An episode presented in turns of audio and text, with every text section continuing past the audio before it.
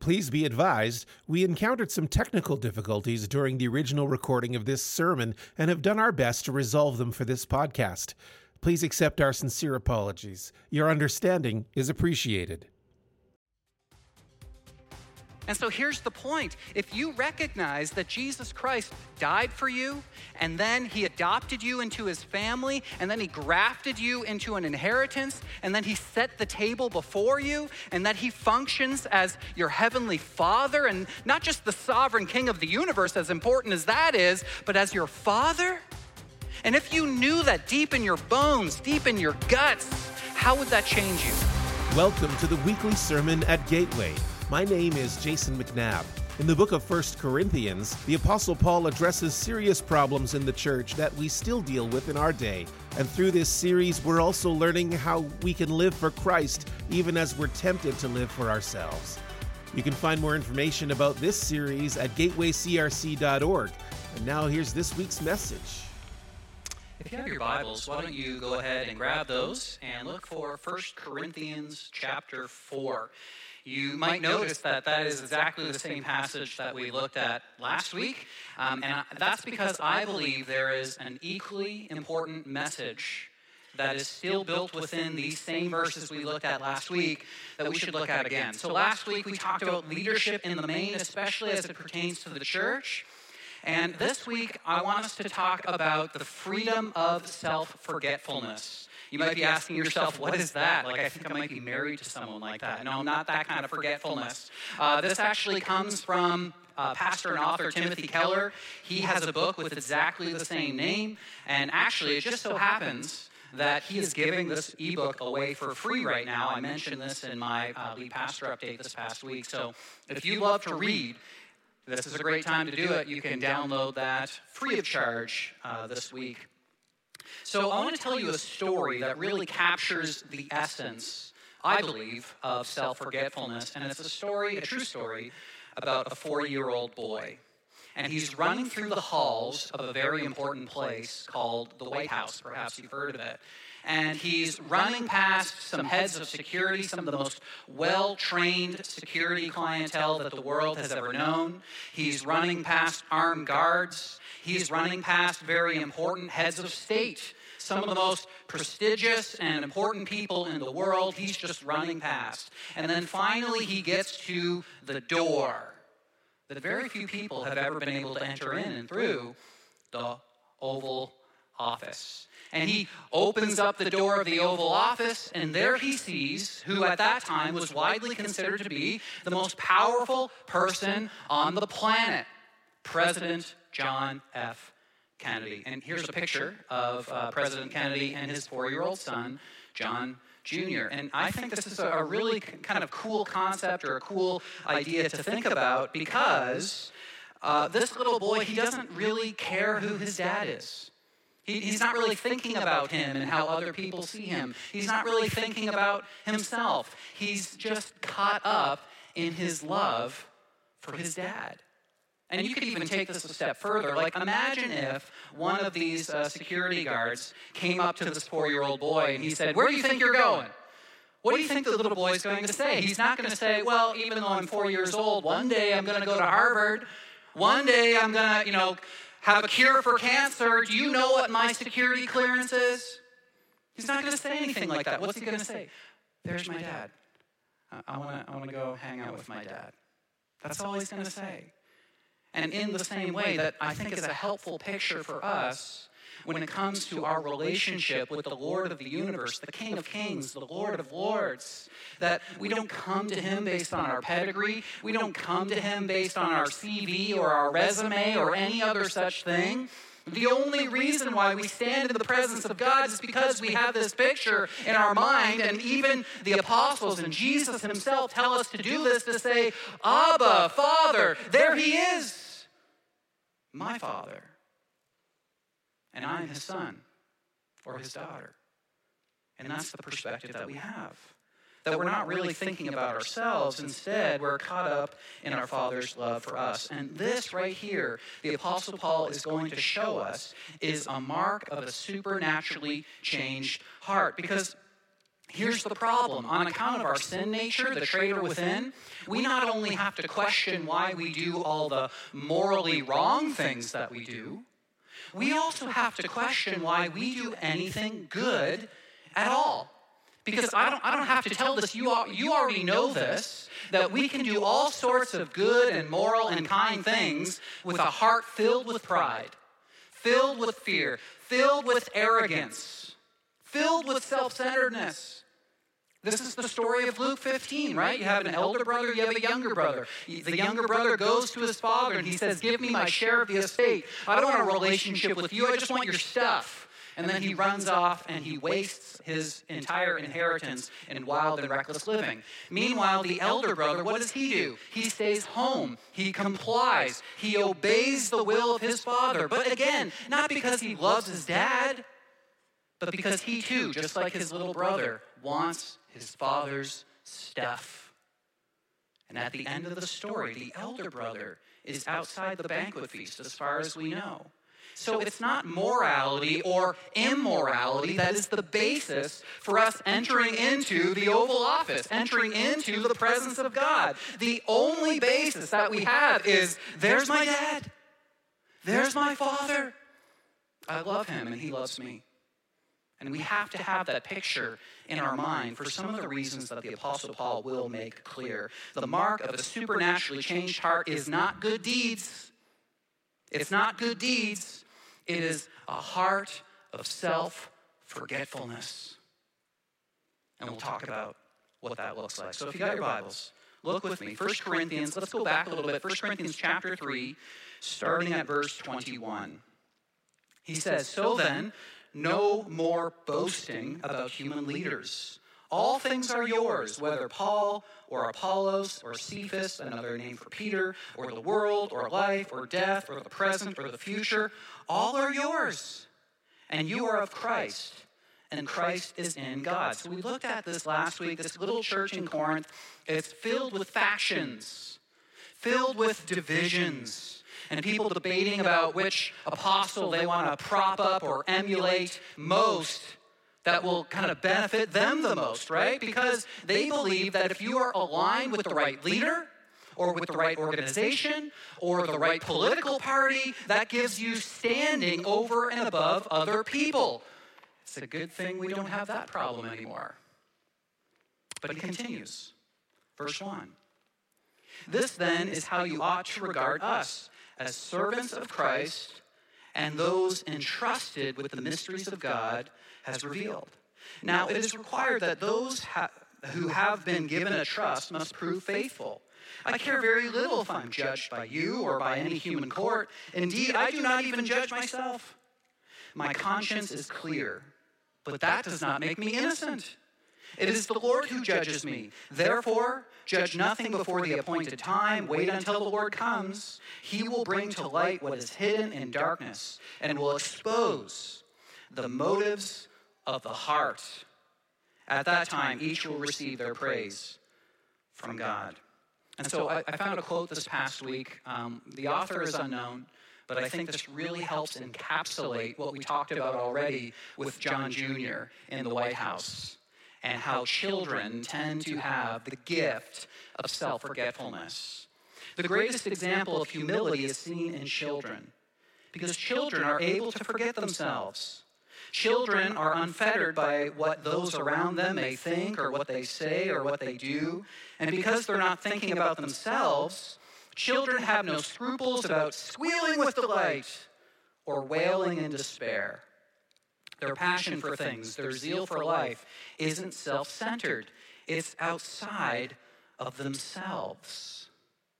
See, that's a, a, really helpful picture or perspective that children have that we tend to lose as we age. It seems like we not only grow in self centeredness as we age, but I think part of that is we become more keenly aware of what other people think of us. And we want to learn how to behave and conduct ourselves around people, especially important people, prominent people, prestigious people.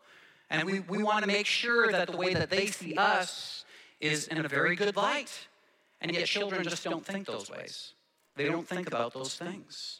But the calling for us as Christians is that we would be like children with respect to our self forgetfulness, that we would adore the Father, that we wouldn't be preoccupied with ourselves, that we wouldn't scrap and pull and push in order to make ourselves look better, but that we would seek to emulate the Father and to love the Father. And in that way, we can love other people without secret or hidden motivations, without other secret goals but we would just love him because we love him. And one of the things that we learned about this uh, city in Corinth was that it was a really, really important port city in Rome. One of the things that I haven't shared with you yet is uh, Rome, uh, about 100 years previous, went into Corinth and they just tore it all apart. And so it was a heap of rubble. And then Julius Caesar came in later and he rebuilt the city because he saw it as an opportunity for it to be a really prominent place because, again, it was next to the Mediterranean Sea. It could be a port city, a really important uh, place for commerce and for business. But what happened then, because the city was built so quickly and because people saw opportunities, a lot of prominent people, rich people, successful people, all moved to Corinth. And that's kind of the way that the city is, is built. And it seeped its way into this tiny little church in Corinth that they're really, really, really preoccupied with themselves. They're really self centered and conceited. And we've already seen that over the course of the last couple of weeks. So let me, let me look at this a little bit closer with you. Look again at verse 21. It starts this way it says, So then, no more, what's the word? Boasting. No more boasting so boasting is the theme here. Now let's pick up by reading the last two verses, chapter 4, verses 6 and 7. Now, brothers and sisters, I have applied these things to myself and Apollos for your benefit, so that you may learn from us the meaning of the saying, do not go beyond what is written. Then you will not be puffed up in being a follower of the one over against the other. For who makes you different from anyone else? What did you have that you did not receive? And if you did receive it, why do you boast as though you did not? So, do you see what Paul's doing here? He, he's making a bit of a boast sandwich. And everything in between highlights two things why we boast, right? Why is it that we're so concerned with ourselves and how we can be freed from it? Why we boast and how we can be freed from it. So this is the way I put it in your note sheet. The problem is, if you boast about anything other than Jesus, it will cause fractures and divisions. And that happens pretty much anywhere, not just in church. It happens in our family, it happens in business, it happens in politics. In every sphere of life, we are tempted to make it all about us. As a result of our sin nature, we all have a narcissism complex. All of us have the struggle of self centeredness. And so let's look a little bit more closely at this. Look again at verse 21. He tells the church, don't boast in human leaders. But again, this isn't prescriptive. He's not saying the only issue you'll ever face in terms of boasting is with other leaders. No, it's not prescriptive, it's descriptive. And we boast in a lot of different things. There's so many things that we can boast in. And then he says this at the end of verse 21. It's really interesting. He says, All things are yours. All things are yours. What's he saying? He's not saying all things are yours in the apostles, in Paul and Apollos and Cephas and all the others. He's saying all things are yours in Christ. And so here's the point. If you recognize that Jesus Christ died for you, and then he adopted you into his family, and then he grafted you into an inheritance, and then he set the table before you, and that he functions as your heavenly father, and not just the sovereign king of the universe, as important as that is, but as your father. And if you knew that deep in your bones, deep in your guts, how would that change you? How would it change the way that you live. Perhaps we wouldn't be so busy posturing. We wouldn't be so busy trying to climb on the backs of other people, so concerned with how other people might view us. Maybe, just maybe, we would then be more concerned with our character in the eyes of God than our reputation in the eyes of others. Did you hear what I just said? Maybe we would be more concerned about how God sees us than how others see us or how we see ourselves. And this is the freedom that Paul wants to give us. And then we pick up and continue in verse 1. This is where we spent the majority of our time last week. This then is how you ought to regard us as servants of Christ and those entrusted with the mysteries that God has revealed. So some are saying, I follow Paul because, you know, Paul planted this church and uh, I was a disciple of Paul. And others are saying, no, I, I follow Apollos because he's the most recent pastor. Some are saying, I followed Cephas. And they believe, like I've said already, that if you're close to one of these leaders who you're propping up and emulating, then you have more prominence in the community. But it's actually worse than that. It's worse than that. Because one of the things that we know is that all these leaders are gone. They're all gone. So, Paul, he left. He's in Rome when he writes this. Uh, we know that Priscilla and Aquila, prominent leaders in this church, uh, they're in Colossae at this time. We know that Peter isn't there, he's in Jerusalem. And even Apollos, he is not there at this time. He's off in the island of Crete. So there's a leadership gap within the church right now. The reason, according to extra biblical manuscripts, the reason why Apollos isn't there is because he became sick and tired of all the fighting, which is just ironic. Right? He, he leaves. He says, I, I can't deal with this anymore. And now there's a leadership gap, and they're all fighting to see who the next leader is going to be. They see an opportunity to garner power. Paul lays out the roadmap not to be filled with pride, but to be filled with self forgetfulness recognize who Christ is and what he has done for you.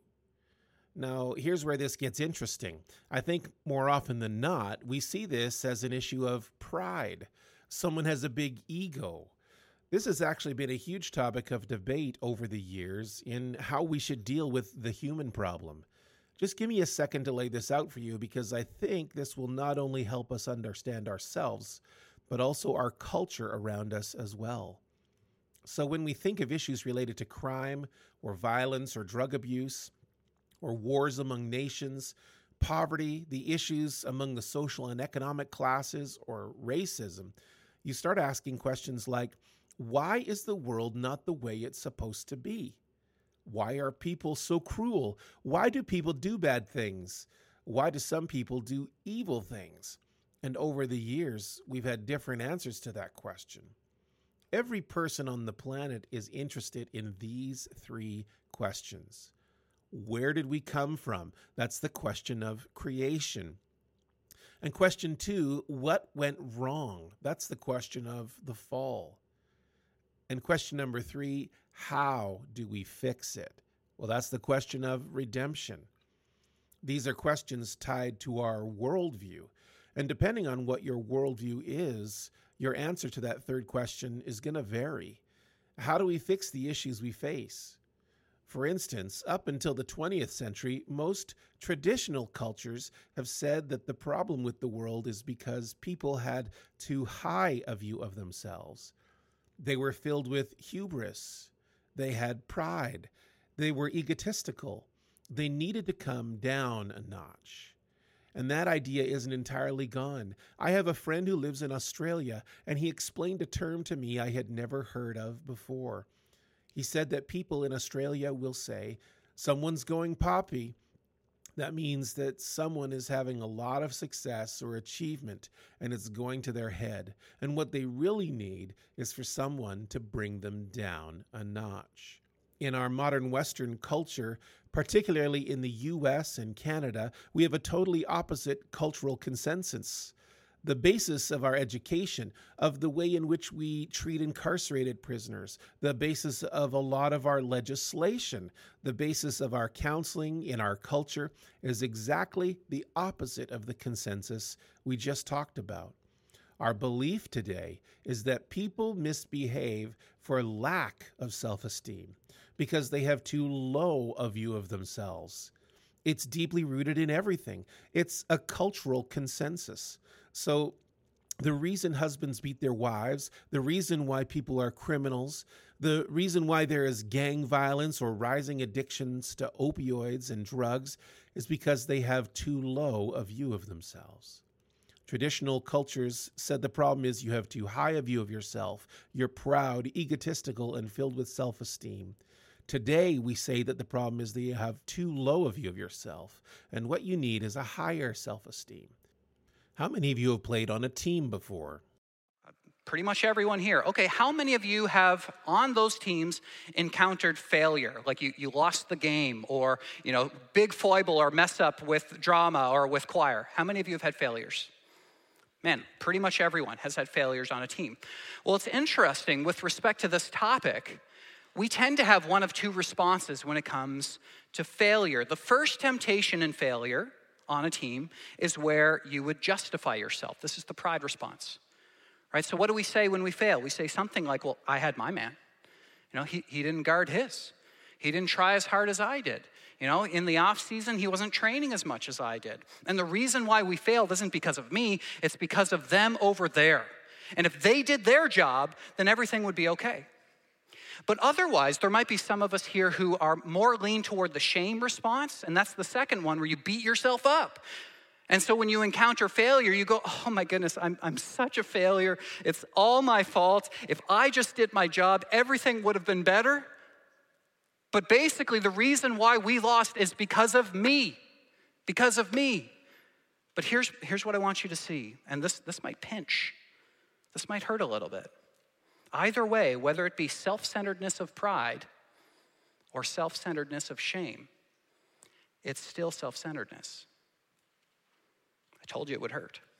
Self centeredness of pride or self centeredness of shame, it's, it's still self centeredness. We're still focused on ourselves. And what's so interesting about this passage is Paul says that both of those responses are wrong. Both of those responses are incomplete. Both of them work under the assumption that to deal the best way to address the problem of the self is by looking to the self. The best way to address the problem of the self is by looking to the self. And then he picks up in verse 6. He says, Now, brothers and sisters, I have applied these things to myself and Apollos for your benefit, so that you may learn from us the meaning of the saying, Do not go beyond what is written.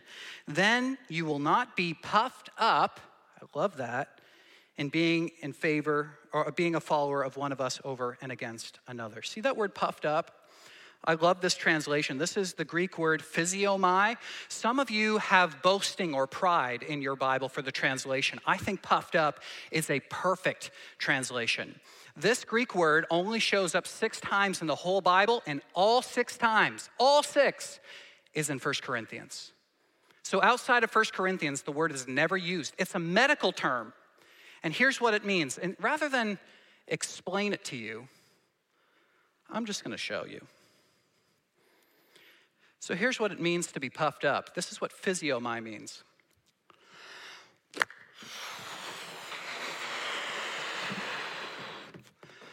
I failed, I failed, I failed. It's all about me. I failed, I failed, I failed.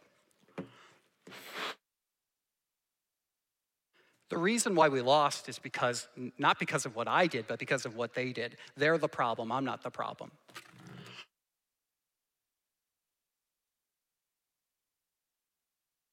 I'm a truly humble person. Have I told you lately how humble I am? I am such a humble person. Some say I'm the humblest.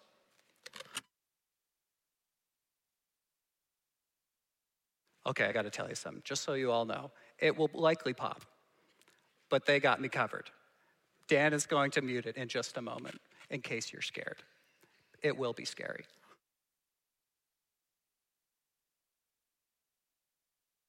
Have I told you lately that it's not about me? Just so you know, it's not about me. And my name is Justin, and it's not about me.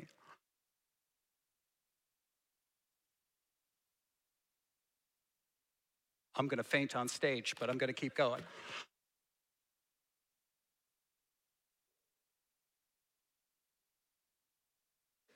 That's physiomai. That scared me. The self centeredness of pride or the self centeredness of shame. It's still self centeredness. It's still self centeredness. and we become puffed up like a balloon when we make it all about ourselves. And so Paul uses this, this word physiomai. This, this is going to sound kind of gross, but it's a medical term whenever an internal organ began to become inflated and then it burst. That's what that word means. And he's trying to give them a word picture to help them see that that's what you're doing. You're making it all about you. It's not about you, it's about Jesus. And so, whether you use the pride response or the shame response, I put it this way in your note sheet, the natural condition of our inflated sense of self is that we will ultimately feel empty. Empty. Have you ever had that feeling before? No matter how big or how inflated we become, we still feel incredibly empty. One of my favorite authors, he's, he talks in Old English. Uh, his name is Soren Kierkegaard. Uh, he, uh, he wrote a book called Sickness Unto Death, and he says that the normal state of the human heart is to try to build its identity around anything else besides God. And I've shared this with you before. What, what is spiritual idolatry? It's when you take a good thing and you make it a God thing. And on account of that, what happens? It becomes a broken, tainted, and terrible thing. Because they're not meant to satisfy your soul. All of God's creation is not meant to satisfy you in that way, it never will. It's meant to be a gateway, a window into a divine reality, helping you see the love and the character of God. So when you enjoy a good meal, when you spend time with friends, when you enjoy the company of your spouse or the people you love, when you go for a hike and you see that beautiful vista, and you put your face in your palms and you're just marveled at creation. All of these things are meant to point to the one who made them. For you to say, Oh my goodness, God, you did it again. That is amazing. I can't believe it. So awesome. God, bless you. I worship you for what you have done. But what do we do? We take the things that God has made and then we try to find a sense of self fulfillment in the created things that God has made. So we, we kind of like kids on the playground if they're playing with Legos, right? We might want to pull them off to ourselves so we can build our own little thing, and you don't get to have it, it's mine. And we try to build our own little mini kingdoms over and against God's kingdom. It's ugly. But we all do it. Every single one of us does it. We look for a sense of worth, a sense of specialness, a sense of purpose in God's created stuff. Pastor and author Timothy Keller, in his book, The Freedom of Self Forgetfulness, he talks about how this emptiness ultimately leads to some really sad things. Number one, it leads to pain, right? Because again, it can, it can never satisfy you. Number two, it leads to busyness, right? That's the reason why there's so many of us, no matter how successful we become in work, we just want to keep climbing the corporate ladder. We want to be even more success, uh, successful. It's an insatiable desire for us just to grow and to spend more time in our work, to build up our empire, to build up our kingdom. And one day you retire and you say, like, oh, what am I now? What am I now? I, I can't even socialize with friends or with my spouse because I, I've just been so addicted to my work, so focused on my work. And another thing that it does is it ultimately makes us incredibly fragile people. We're fragile because we need the affirmation of the things that we're building or the affirmation from others in order for us to know that we are important people, that we matter, that we're loved, and that no matter what happens in life, that, that I have specialness. But we look for it in things that ultimately won't satisfy us, and that's why we feel empty inside. We realize that it's all just a big facade. And our deepest fear, our deepest fear is that someone might notice that I am empty inside that I've, I've hidden the inside, that all in here it's empty, but on the outside everything's great, everything's fine. I've talked to you before about, you know, the, the parking lot miracle. That's where, you know, you scream at your kids and your spouse on the whole way here, and then you get into the parking lot and it's like, oh, Jesus is here, and like, we're all fine, everything's fine. Man, we should die to that. And just say that this is who I am, this is, this is what I'm struggling with. and let God fill it. And I think the best example of this is, I'm not trying to pick on them, but it's the most obvious and blatant examples with our celebrities. Right? We might look at celebrities and say, wow, it must be amazing to have all that attention, all that money, all that fame. But by their own admission, many of them will say, I'm just one bad review away from losing every sense of self. So let me give you a couple examples of this. The, the first one, I've talked about this, uh, this person a lot Tom Brady right? He's got seven Super Bowl rings. He's still married to a supermodel. He's got all the money and fame that money can buy. Men want to be him, women want to be with him. And yet, he's just filled with emptiness. By his own admission, he's filled with emptiness. And I can't say this definitively, but what leads to someone retiring and a month later saying, I got to come back, I got to come back, I got to come back? What leads to that? Well, maybe, just maybe, he realized something that Tom Brady, without being Tom Brady, the quarterback, is nothing, at least in his own eyes. He says, There's emptiness because I have placed my identity in this stuff. Or perhaps you've heard of Chris Evans. You know, he's uh, Captain America. He's uh, become a, a, very handsome, muscular man that uh, men want to be and women want to be with. And yet he says, by, these are his words, he says, I don't consider myself that way. Many actors are saddled with raging insecurity, and I am no exception. I am drowning in it. I'll give you one more example. This is Madonna. Have you ever heard of her? She seems, she's you know pretty high up there. And she says this, her words, this, this is amazing. She says, Every time I accomplish something, I say, Now I have the verdict that I'm somebody. And the next day I realize, unless I keep going, I'm not. My ego can't be satisfied. My desire for self worth and to be sure I'm somebody needs a verdict, and it's not coming. I keep thinking I've won it from what people have said and from what the magazines have said, and the next day I have to go somewhere else. Why, why do you think she thinks that way? She continues, because my ego is insatiable. It's a black hole. It doesn't matter how much I throw into it, the cupboard is bare. I put all kinds of stuff in it every morning, and the next night it's bare again. So she says, I've become somebody, and I still realize I have to become somebody. Man, do you feel that? Madonna, pretty successful, pretty famous, pretty well known. She's got all the money money can buy, and she says, It's nothing. It's nothing. My ego's insatiable. You might say, like, that sounds kind of neurotic. No, she knows herself. She has, she's articulating the human condition apart from God, that every single person on the planet feels this way, ourselves included. She's, she's just giving it language.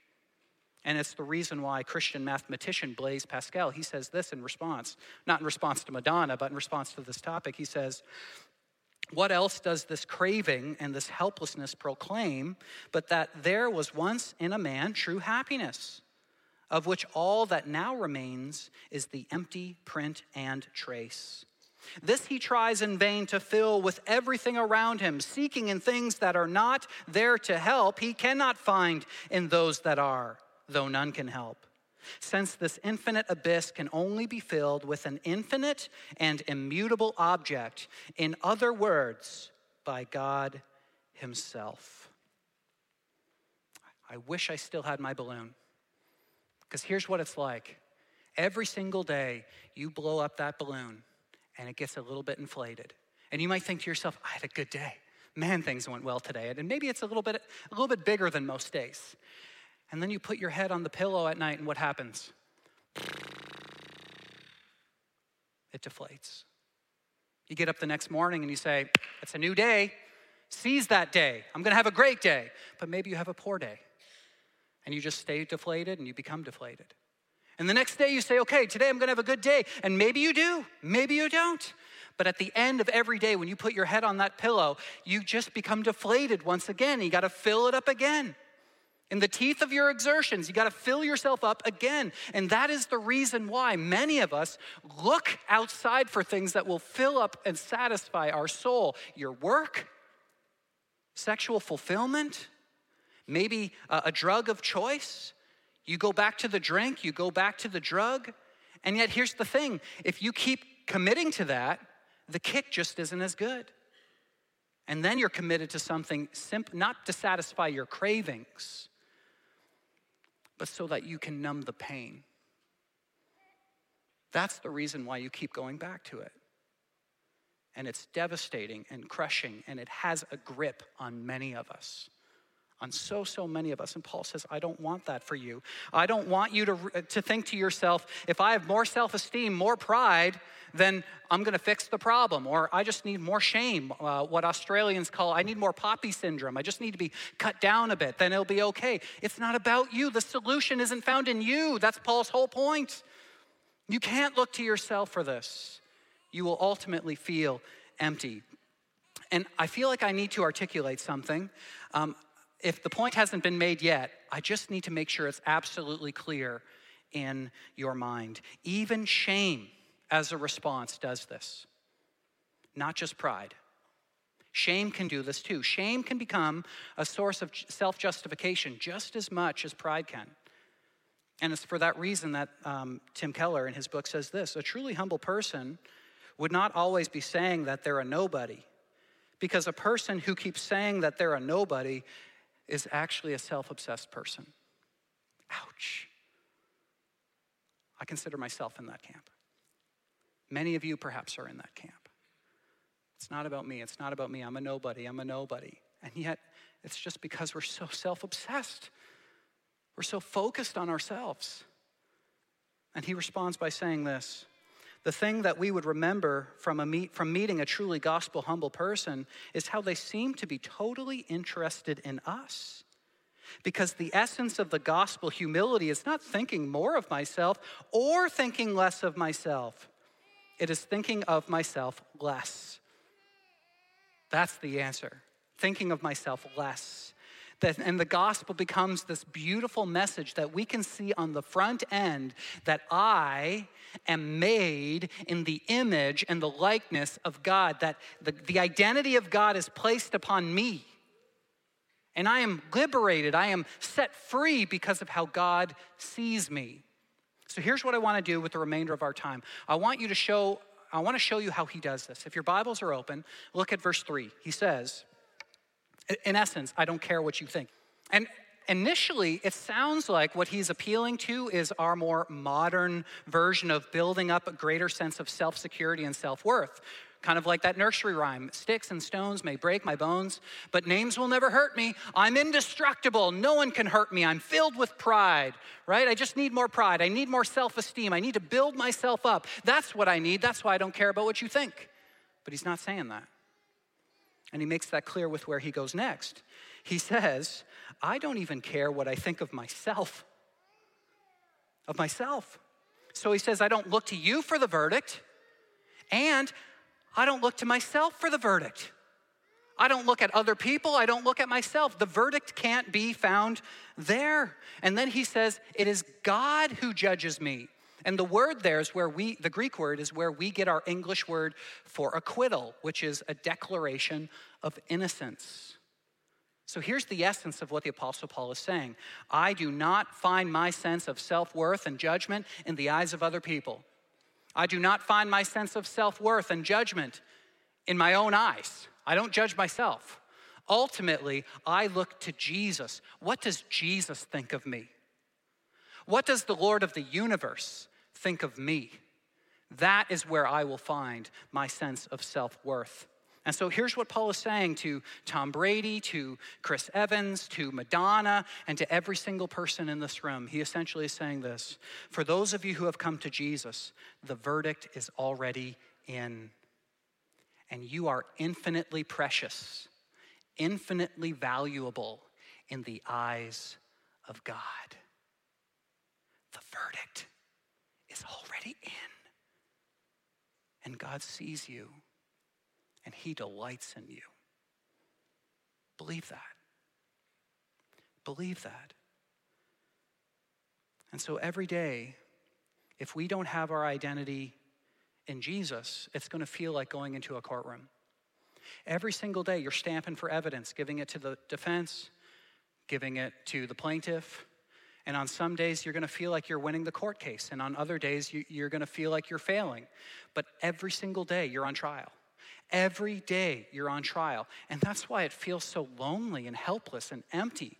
It's why we're fill, filled with fear and dread and self doubt. It's because every single day you have to fight and pull and push and pontificate so that you can be self fulfilled. But it is only a, a gospel person, a truly humble gospel person, who can become self forgetful and say, you know, it doesn't really matter what you think of me, and it doesn't matter what I think of myself because I know what God thinks of me. And I know this the verdict is already in. And here's what the gospel says the gospel takes it a step further. I put it this way in your note sheet. With Jesus, you get the verdict before the performance. You get the verdict before the performance. Do you know what that means? It means you don't go out your door every single morning trying to prove your self worth and to say, if I'm good enough, if I'm moral enough, if I'm strong enough, if I can build up my empire enough, if people like me enough, then everything will be fine. But I got to push. No, Jesus says the, the verdict's in already. You have been declared innocent, clean, precious, and beautiful in the eyes of God. Now, based on that foundation, go out your door.